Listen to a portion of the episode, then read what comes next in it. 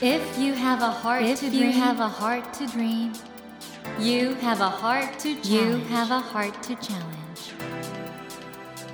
take that Take challenge that challenge and realize, and realize your dream. Your dream. Dream Dream heart. Heart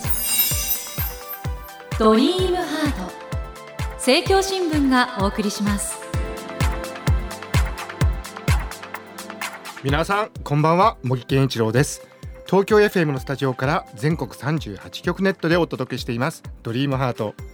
この番組は日本そして世界で活躍されている方々をゲストにお迎えしてその方の挑戦にそして夢に迫っていきます。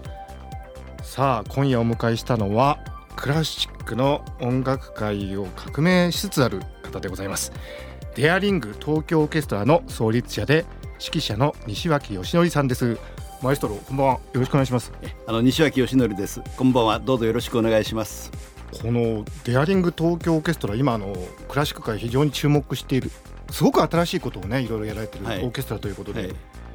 ご自身でいうとどこが一番新しいと？実を言うと新しいっていう僕は原点に戻ってると思ってなるほど本来オーケストラはそういうとこだとええオーケストラとかアンサンブルとかね音楽の原点に戻ったらこうなったというそういう感じですね。それが本当にもうね大事件とええいう形で表現される素晴らしい事件。えその響きは柔らかさ色彩音楽的な豊かさにおいて驚異的な革命。これがねある大手新聞のこの1年つまり音楽界を1年解雇したえそうです。レビューで取り上げられてる、ええこれはあの去年8月31日にはい。初めてコンサートやったんですよ。実は私はレコード会社も主催しているので最初の4回はですねいろんな実験的なこともあってですねそれコンサートやるだけの力が私にはないので 最初は4回はレコーディングだけやってたんですよ。で5回目にいろんな状況が整って初めて公開のコンサートをやったところがですね、まあ、いろんな方が来てくださってこれは事件だとかね驚異的な革命だとかっていう票をいただきまして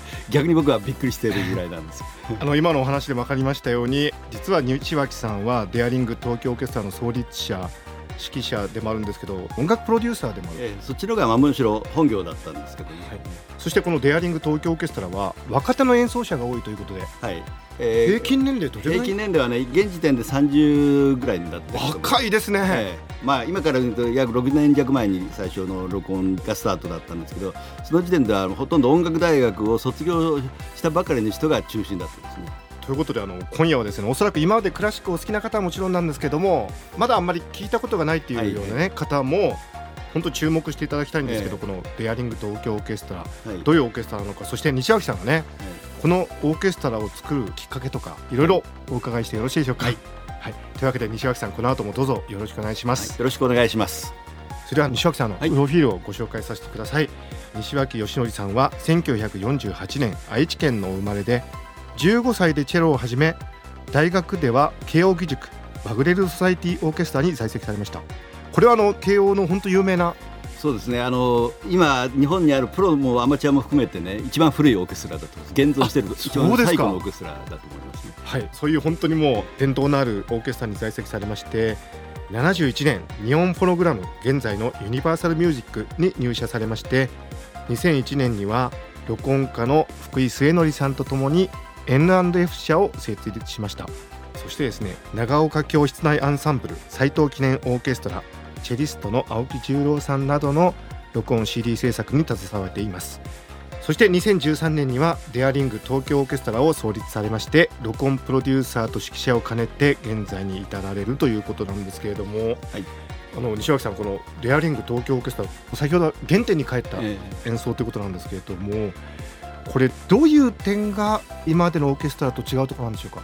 今のオーケストラの常識とされているもののほぼ全て逆になりました。でもそれは逆にしようとして逆にしたわけじゃなくて、まあ、理想的な音楽あるいは理想的な響きをね作る上で結果的に逆になったであって原点に戻るという意味はですねやっぱり音楽の一番大切なことは特に演奏で大切なことはねお互いによく聞き合うということだと思うんですよね、その聞くということを追求して一番このデアリング東京オーケストラのモットーといいますか一番のテーマにしているのが空間力なんですよ。はい。で空間力ということはどういうことかというと通常オーケストラは指揮者を中心にねコンサートマスターがいて各パーストのトップがいて木管もオーボエとかフルートとかトップがいてそういうトップとか指揮者とかコンサートを中心にアンサンブルしていくっていうのが今までの、まあ、やり方というのが常識なんですけれども我々のオーケストラはですねそういうまあ、指揮者は僕がやってるんですけどねその指揮者が一番中心で偉いっていうわけじゃなくてどっちかというとフラットな組織でコンサートマスターもトップもいないんですよ。コンサートマスターがいないんですか？上下関係は一切ないんです。よ一番大切なのはみんなでね合わせるんだけど隣とか指揮者とかトップとかコンサートマスターに合わせるんじゃなくて空間で合わせようというそういうことなんですよね。なるほど。指揮者が棒に合わせるのではなく、ええそのお互いに、まあ、空間の中で聞き合って、そうそう。ホールという空間がありますよね、はいはいはい。そのホールの空間にいかにいい響きいい流れで音楽を作っていくかっていうのがねあの一番基本的に大切なことだというふうにだんだん思うようになりましてね、うんうんうん。全体を空間をよく感じながらね、それで耳を澄ましてると人間って不思議なもんでいろんな感覚が開いてくるんですよね。はいはい。だからちょっとしたね気配とかそういうのにものすごく敏感になるので全体でですねどういう方向行くかっていうのがねだんだん分かるようになってくるもんなんですよね。なるほどあのデアリング東京オーケストラのデアリングっていう言葉の由来はどこからあこれ来るんでしょうか？はですねワーグナーという作曲家がご存知だと思うんですけれどもニューベルングの指輪デアリング・ダツ・ニューベルングというね4日ぐらいかかるオペラがあるんですけれどももうそれはオペラ界でもう画期的な革命だと言われたんですよね。でそのデアリングがワグナーが新たに革命を起こして新しい世界を切り開いたとそういうことでデアリングという名称をつけたんですけどでもリングというにはいろんな意味がありましてねリングというのは和ですよね。なのでこの和ということもねこのオーケストラの一つの概念でオーケストラ和になってやったこともあるんですよ。実際に輪になって演奏されたこともある。んですそうするとねお互いがコミュニケーションが自然にできてうまくいくということは分かったんです。ただ舞台の上ではそれやるわけにいかないのでね。ですけどもその和でやったっていうのが原点にあるんですオーケストラが和であると同時にそのワーグナーのデアリングええ。デスニーベルンゲンのええ。語源である。西脇さんあのはいプロデュースはずっとされてきたわけですけど、え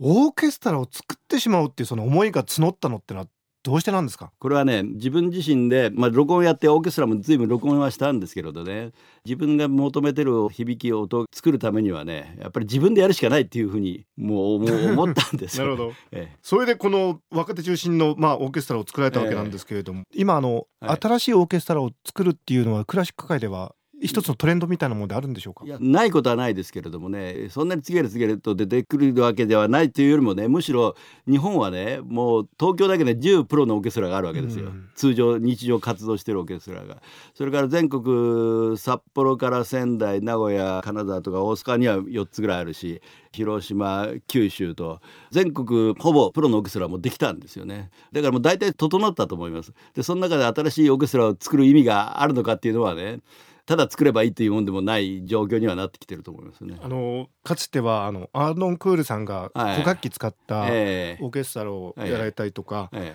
あとあのこれ西脇さんもお書きになってますけどもクルレンティスさんがムジカモデルんですか？モデルナええ。なんかああいうちょっとオーケストラの革新みたいなのが起こってるようにも見えるんですけど、まあ、アルドンクールもやっぱり自分の理想を実現するために自分でオーケストラを作ったんですよ。はい。はいでクルレンティスはねムジカエテルナっていうオーケストラで初めて来ましたけどむしろ僕はねこういうオーケストラ当然出てくるだろうと思いました、ムジカエテルナクルレンティスがやってることはですね彼はバイオリン奏者でもあったのでバイオリンの奏法を知り尽くしてるんですよね。あのモダンの奏法とかバロックの奏法も含めて。で彼理想のねオーケストラの響きがあってでそれをですね若手の学生卒業したての人を中心にね徹底的に訓練してそれでああいうオーケストラを作り上げたんですよね。だから西脇さんねクルレンティスのムジカベっていうのとちょっと似てると自分のやってるオーケストラはええあのね結果的な響きが似てると思いました。うんありそうでないっていうか昔は僕はあったと思うんですけどね、うん最近どんどんどんどんオーケストラが技術的にも革新されてきたし、えーいろんな意味で機能的には良くなってきたんだけれども音がね大きくなりすぎてて調和の取れたオーケストラっていうのがどんどんね世界中から消えて個性的なオーケストラでどこ聴いても同じようなオーケストラになりつつあるんですよね。でその中でクルレンティスは明らかにね個性がありますよ。でこのデアリング東京オーケストラも本当にあの画期的な事件だというぐらいその新しい、えっと最初は録音から始められて、えー録音は通常の業務なので 通常の業務集めてね録音をして、まず CD に作ってそれで少しずつ聞いてもらったりね。実際にやってみないと分かんないこともいっぱいあるので4回は録音だけをやってましたね。このオーケストラの奏者は全員客席に向かってええ、あの最座られると初は客席に向いてやってました、えええでそれは先ほども言いましたように空間力という言葉に突き当たったんですけど空間を意識しながらやるのにね象徴的に前向けばねみんな空間に向き合うわけなので、最初は前を向いてやりましてその他にもねいろんな配置でやってます。で若手の音楽家たちが中心ということで嬉しいですよねそういう活躍の場を得られるというのは、まあそうです。あのね最初集める時はねある程度説明するんですけどねみんなわからないわけですねで半信半疑でみんな来たと思うんですよ。で最初やってあの僕はかなりの人がね反発してね場合によっては暴動が起きるかもわかんないっていうぐらい思ってたんですよ、うんうんところが実際に1回目ワグナーの交響曲3番とそれからチャイコフスキーの5番を録音したんですけどそれ終わった後ねこのオーケストラ今まで僕たちが経験していくことのないねやり方だけどすごく演奏してて本当に楽しかった気持ちよかったっていうみんな言ってくれたんですよ。あの実は演奏に参加した方のえ感想はいがここにあるんですけど、ええ演奏している自分自身でさえとても満たされたエキサイティングな時間を過ごせたのですから、お客さんたちは本当に大満足だったのではなかったでしょうかと。えはい。聴衆としてあの場所に言いたかったと。はいこれ本当だからオーケストラのメンバーも感動したというか新しい体験だったようですね、ええ。そういうねオーケストラのメンバーがね支持してくれたからここまで続いたんであってうん。まあもちろんねあの仕事としてやるっていうこともあるでしょうけどね単なる仕事としてやるんだったらねみんなこれほど一生懸命ね やってくれないと思うしメンバーがねまた次ぜひやりたいから西垣さんやりましょうよっていうことを言ってくる人が多いのでね続いてるんだと思います。その聴衆の感想としては開演早々音の良さにびっくりしましたと。え。それからですね久しぶりに人間の顔をした音楽人間の心の香りのする音楽を聴きましたと。ええ絶賛じゃないですか、ええまああのそうやってお客さんからもねうん。そういう感想をいただいて、まあ本当嬉しかったし、まあこれがね、あの僕だけじゃなくてオーケストラやってる人たち全員がね、そういう望んでプロになってると思うんですよね。今本当にクラシック界注目の新しい動きは本当に今感度高くなってるなと思うんですけど、ええ。いよいよまた第2回のコンサートがあるみたいですね。はい。去年第1回やりましてね、ええ。おかげさまで先ほどちょっと紹介していただいたようにすごくお客様からも好評だったしその何よりもねメンバーがねすぐにでもまたやりたいと皆さんが希望があってそれでちょうど1年を経過した9月4日にねいよいよですね今度は都心の東京オペラシティのコンサートホールっていう大きなホールでまあここが本当に響きがいいホールなので、まあ、ある意味では我々が目指していたところをついに実現する一歩になると思います。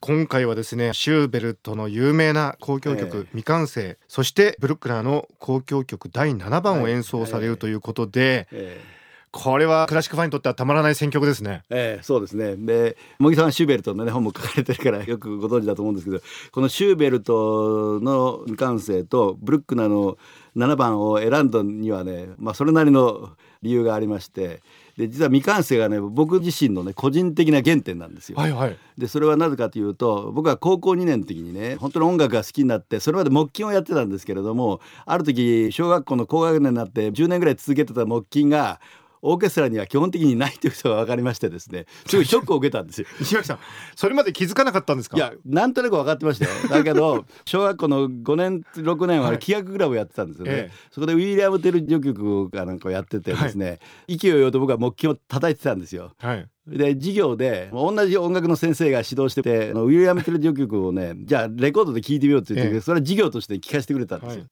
ところがですね僕が勢いようとして木琴を叩いてる旋律がね木琴ではなくてバイオリンなわけですよね。ほとんどがね。まあバイオリンだって木管楽器、え木琴なんか全然出てこないわけですよ。でそれでですねある面でショックを受けまして。でオーケストラってあるっていうことは知ってたんだけど本当のオーケストラってすごいなと思ったんですよその時。うんうんでオーケストラ本当はやりたかったなと思ったんですけど私の両親の知識の中ではねバイオリンをやらせるっていうことがなくって、まあ、幼稚園の時からねなんか歌を歌って入園式に出てきたらしいんででそれで親がですねこの子は音楽が好きらしいということで両親の中の、まあ、知識というか考える範囲で当時木琴は結構メジャーな楽器だったんですよね。平子陽一なんかがはい世界中で活躍してましたけどで木琴の先生を探してそれでも3歳の時からね10年間ぐらい木琴教室に通ってたんですよ。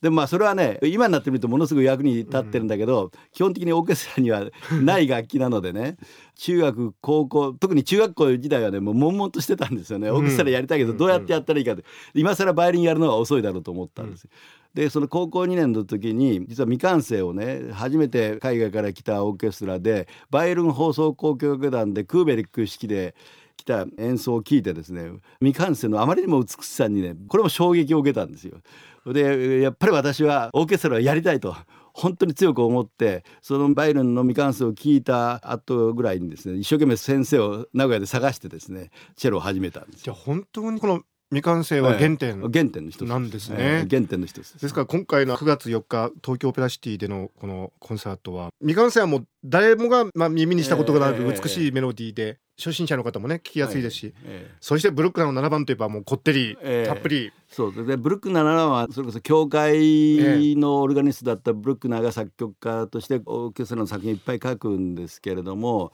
そういう意味でその空間のねハーモニーっていうのはものすごく美しく響かなきゃいけないと。それからなぜこのブルックナーの最初からやってるかというと実はブルックナーはねワグナーをものすごく尊敬してたんですよね。うん、当時ブルックナーは若かしることなかなか芽が出なくてですねいっぱい作品書いたんだけどなかなか世の中に認められなかったんですけど3番の交響曲をね思い切ってねワグナーのところに送ってそれで聞いたらワグナーがねこの作品は素晴らしいと言ってくれてそれでそのためにブルックナーはね急遽スコアにものすごく綺麗な表紙をつけてワグナーに検定したんですよね。でそれがワグナーとブルックナーの最初の結びつきなんですけれど7番とか8番9番を書く頃にはもうかなりブルックナーの名声も確立してるんですけどちょうど7番をね作曲してるところにねワグナーがベネチアで亡くなったという方が入ってきたんですこれは世界中にニュースとして広まったんですけれども急遽ブルックナーは2楽章ちょうど作曲中だったんですけどそれをですねワグナーの早々のための曲に作り変えて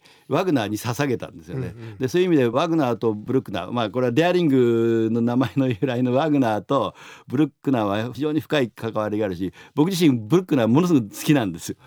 それでいつかねブルックナー7番をやりたいと思ってたんですけど、まあ、そういうことでその2つを演奏ができるということで皆さんにもぜひ聴いていただきたいなと思うわけなんですけど。これはね本当に西脇さんがおっしゃってらっしゃる空間力、ええ、デアリング東京オーケストラのこの空間力を発揮するには本当にふさわしい演目が2つ揃ったということ、えええ、そうですね、本当に楽しみですが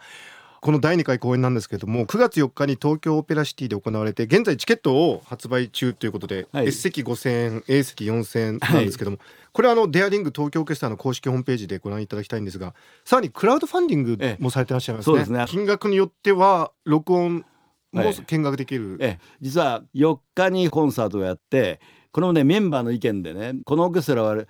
ちゃんとした CD の録音ができてそれが残るのがね僕たちにとっては非常に誇りだし嬉しいと。録音をちゃんと残すためには本番をやってから録音した方がまあいいわけですからこん。なことは普通はねみん。な言ってこないんですけどなるほど。演奏会のライブ録音もうおそらく取られるんでしょうけどその5日に改めて取ると、集まって録音だけのセッションもやるんでそれもリターンの一つとして。お出しになるお金によってはそちらの録音のセッションも見学できますと。いうことなのでぜひ皆さんあのこのデアリング東京オーケストラのクラウドファンディングのサイトもチェックしてみていただきたいと思います。はい。ということで森健一郎が東京 FM のスタジオから全国放送でお届けしています。ドリームハートですがそろそろお別れの時間となってしまいました。まだまだ西脇さんにはお話を伺いたいですしあの、はい、何しろみんな思ってらっしゃると思うんですけど今までプロデューサーとかやってきたけど指揮者 っていう、えー、すごいなっていうところもあると思うんでぜひそのあたりの西脇さんのこれまでの人生のこととか、はい。はい、何しろ指揮者は一般の方の中ではプロ野球の監督と並んで憧れの職業と。あまあそうも言われてますね。いうことのようなので、はい、どのようにして西脇さんが指揮者になられたということも含めてですねぜひ来週伺っていきたいと思います。はい、ということで今夜は若手中心に構成されています。デアリング東京オーケストラの創立者で指揮者そしてプロデューサーでいらっしゃいます西脇義則さんをお迎えしました。西脇さんどうもありがとうございました。どうもありがとうございました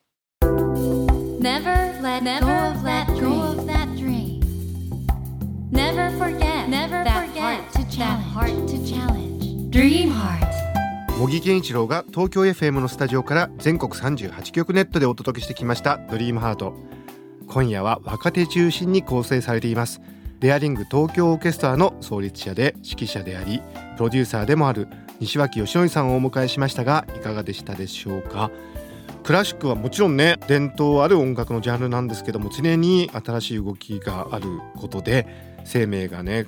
正しく吹き込まれるっていうんでしょうか。このデアリング東京オーケストラもオーケストラの響き空間力を大事にするということでしかも若手の演奏家が中心になってるということでね。本当にあのクラシックの世界で注目されてるんですけども西脇さんが長年音楽プロデューサーとしてやっぱりレコードの制作に関わってこられたからこそ今ねこのようなオーケストラが必要であるとそういうなんか強い確信そして熱意を持たれてやられてるっていうねその辺りに僕はねすごく心動かされるとこがあるんですよね。皆さんもぜひ機会がありましたらこのデアリング東京オーケストラの演奏 CD でもいいですし生の演奏でもいいんですけどお聴きになってください。さてドリームハートのホームページでは1000円分の図書カードに番組特製のエコバッグをつけて毎週3名の方にプレゼントしています。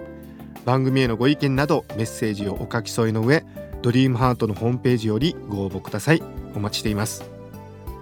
来週も西脇義則さんをお迎えしてお話の続きを伺います。どうぞお聞き逃しなく。それではまた土曜の夜10時にお会いしましょう。ドリームハートお相手は森健一郎でした。ドリームハート。政教新聞がお送りしました。